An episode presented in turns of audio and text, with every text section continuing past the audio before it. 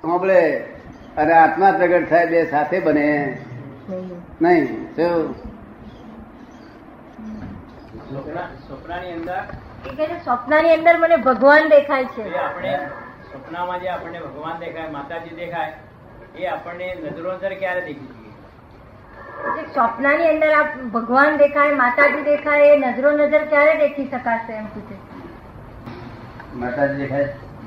બીજું કોણ દેખાય કૃષ્ણ દેખાય કૃષ્ણ ભગવાન શંકર ભગવાન દેખાય શંકર ભગવાન કૃષ્ણ શંકર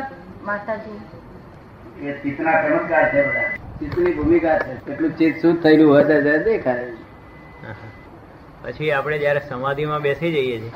ત્યારે આપણું જે શરીર હોય છે શરીરમાંથી જેમ બીજું શરીર બહાર ચિત્ત શુદ્ધ નીકળતું એટલું હોય થાય ત્યારે દેખાય આપણને તો આપણને આમ નજરો અંદર ક્યારે દેખાય આપણી માફક જેમ આપણે બેઠા છીએ નજરો નજર ક્યારે દેખાશે એમ કે છે હમ. સ્વપ્નમાં દેખાય છે પ્રત્યક્ષ ક્યારે દેખાશે એમ કે છે શું કહેવાય પ્રત્યક્ષ ક્યારે દેખાય એટલે એટલે એનો રસ્તો કેવી રીતે કાઢો પ્રત્યક્ષ જોવાનો કઈ દુનિયાદારી લાભ થાય છે સપનામાં દેખાય છે તેનો દુનિયાદારીમાં શું બસ આનંદ મારીએ આનંદ મારીએ શું કે આનંદમાં રહીએ એ બીજું કશું નહીં એમ ચિંતા બિંતા કરતી નથી ચિંતા તો શું જે ઘટ- જે છે એની જ રહેવાની ચિંતા શું કે છે એની એ જ રહે છે ચિંતા નથી ઘટતી તો પછી આપણે એને કહીએ કે ભઈ શું કામ સપનામાં આવી મને દખલ કરો છો ઉડતા કે મારી ચિંતા ઘટાડે તો ઘટાડો નહીં તો અમથા દખલ કરીને શું કામ છે કે એવું આપણે કહી ના દઈએ અમથા આવીને ફરે ફર કર્યા કરે અને કભી જગ્યા આપણી બગાડે એના કરતા કહી દઈએ ને કે ભઈ તમે ઘટાડવી જ ચિંતા દેખો પણ એ તો પ્રત્યક્ષ મળે ઘટાડવી જ ચિંતા ઘટાડો શું નહીં તો ફરફર ના કરશો અમથા મારી રૂમમાં પણ એ તો પ્રત્યક્ષ મળે ત્યારે કહી શકીએ ને આપણે શું કે છે એ તો પ્રત્યક્ષ મળે ત્યારે કહીએ ને હમ પ્રત્યક્ષ ભેગા થાય ત્યારે કહીએ ને કેવાય પ્રત્યક્ષ તો કેમ મળે તો એ કહીએ. હા? પ્રત્યક્ષ તો ચિંતા મટી જાય ત્યાર પછી પ્રત્યક્ષ થાય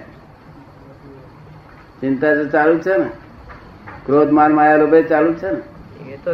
ચાલુ તો જ પછી રહે. એ થાય પ્રત્યક્ષ ના થાય પ્રત્યક્ષ થાય એ બધું હશે અવાય નહીં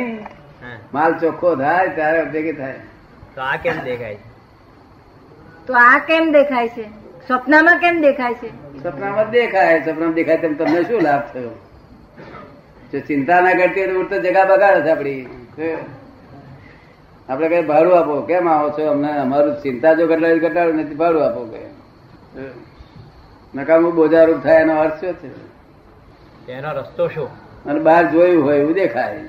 એના બહાર એ જોયું એમ કઈ ના નવી જાતનું ના દેખાય કેટલી વાર નવી જાતનું દેખાય છે કે જે આ દુનિયામાં જેની અસ્થિ નથી એવું દેખાય છે શું કે છે કેટલી વાર નવી જાતનું દેખાય છે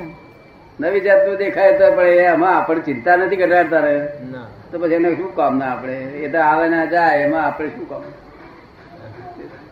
તો એનો ઉપાય શું કરો એટલે અરજી કરો હજી એ. કે કઈ કઈ કઈક લાભદાયી થાય તો કરો કઈ શું કા નકામ સપનામાં હેરાન કરો છો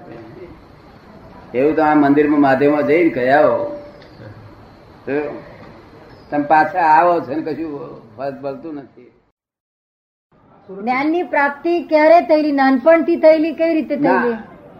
ફિફ્ટી એટ માં ઉંમર ઉંમર લગભગ પચાસ વર્ષની હશે તીકડે એ વખતે એકાએક શું થયેલું એમ શું થયું તે વખતે એકાએક એ વખતે સુરતના સ્ટેશને બાંકડા પર બેઠેલા સોનગઢ થી આવીને સોનગઢ બિઝનેસ પર ગયેલા ત્યાંથી આવી સુરત સોનગઢ અને બાંકડા પર બેઠેલા સાડા પાંચ વાગે સાંજના સાંજના થયા. અને આ એમ ઓટોમેટિકલી મન બધું બંધ થઈ ગયું અંતસ્કરણ બંધ થઈ ગયું અને બધું જ્ઞાન આ જગત સી રીતે ચાલે છે કેવી રીતે ચલાવે છે કોણ ચલાવે છે હું કોણ છું તમે બધા કોણ છે કેવી રીતે આ બધું છે એ બધું જ એડજસ્ટમેન્ટ દેખાયું એક કલાક દેખાયું બરોબર એટલે એમાં શું દેખાયું એમાં શું દેખાયું એમ કે છે હું કોણ છું આ બધા કોણ છે લોકો આવી જાય છે કરે છે કોણ છે કેવી રીતે ચલાવે છે કોણ ચલાવે છે સમસ્ત સમસ્ત બ્રહ્માંડ આ ક્રિએશન કેવી રીતે ઊભું થયું છે સમસ્ત બ્રહ્માંડ અને એનો ક્રિયા અ, આ ક્રિયા ક્રિએશન કરનાર કેવી રીતે ઊભું થયું છે અને સૃષ્ટિનો રચનાર કરતા કોણ છે ભોગતા કોણ છે ભ્રાંતિ કઈ છે હું અને તમે ભ્રાંત કોણ? વગરની જગ્યા કઈ છે એ બધું સમજાઈ પછી ગયું. એકાદ કલાક સુધી એવું થયું એ વખતે હે? શું પછી કહે છે સાહેબ? એકાદ કલાક સુધી આપણે થયું એવું કે આ બ્રહ્માંડ શું છે આમ છે ત્યાર એકાદ પછી કલાક આપણે- દર્શન થયા બ્રહ્માંડના પછી એક જ કલાક વન ત્યાર અવર પછી એમ કેવા ભાવો આવે ત્યાર પછી કેવા ભગવાન પછી તો ત્યાર પછી જે આનંદ નિરંતર રહ્યા કર્યો પછી ખસો નથી આનંદ અને અહંકાર તેના ડિઝોલ્વ થઈ ગયો બિલકુલ એ દાડે અહંકાર ડિઝોલ્વ થઈ ગયો અહંકાર બિલકુલ ડિઝોલ્વ થઈ ગયું બિલકુલ કમ્પ્લેટ ડિઝોલ્વ થઈ ગયું અને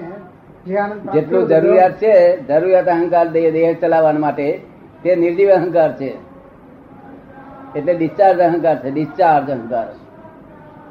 ચાર્જ અહંકાર નહીં કર્મ બહતું અહંકાર નહીં કર્મ ભોગવતું અહંકાર એટલે આ જયારે આપણને થયું ને એકાદ કલાક એ એના પહેલો કઈક એવું થયેલું કોઈ વખતે આ હા. પહેલો જ અનુભવ હતો સુરત સ્ટેશને આ પહેલો જ. આ પહેલો જ અનુભવ જ્ઞાનનો પહેલો first કોઈ વખત થયેલો નહીં આવો એના પહેલા અનુભવ. આપણે શું કરતા હતા એના પહેલા શું કરતા હતા ક્રાંતિમાં જ હતા એના પહેલા- ધંધામાં જ, પોતાના ધંધામાં હા, એટલે કયું- ધંધો રોજગાર કોન્ટ્રાક્ટનો ધંધો કોન્ટ્રાક્ટ નો ધંધો બીજું.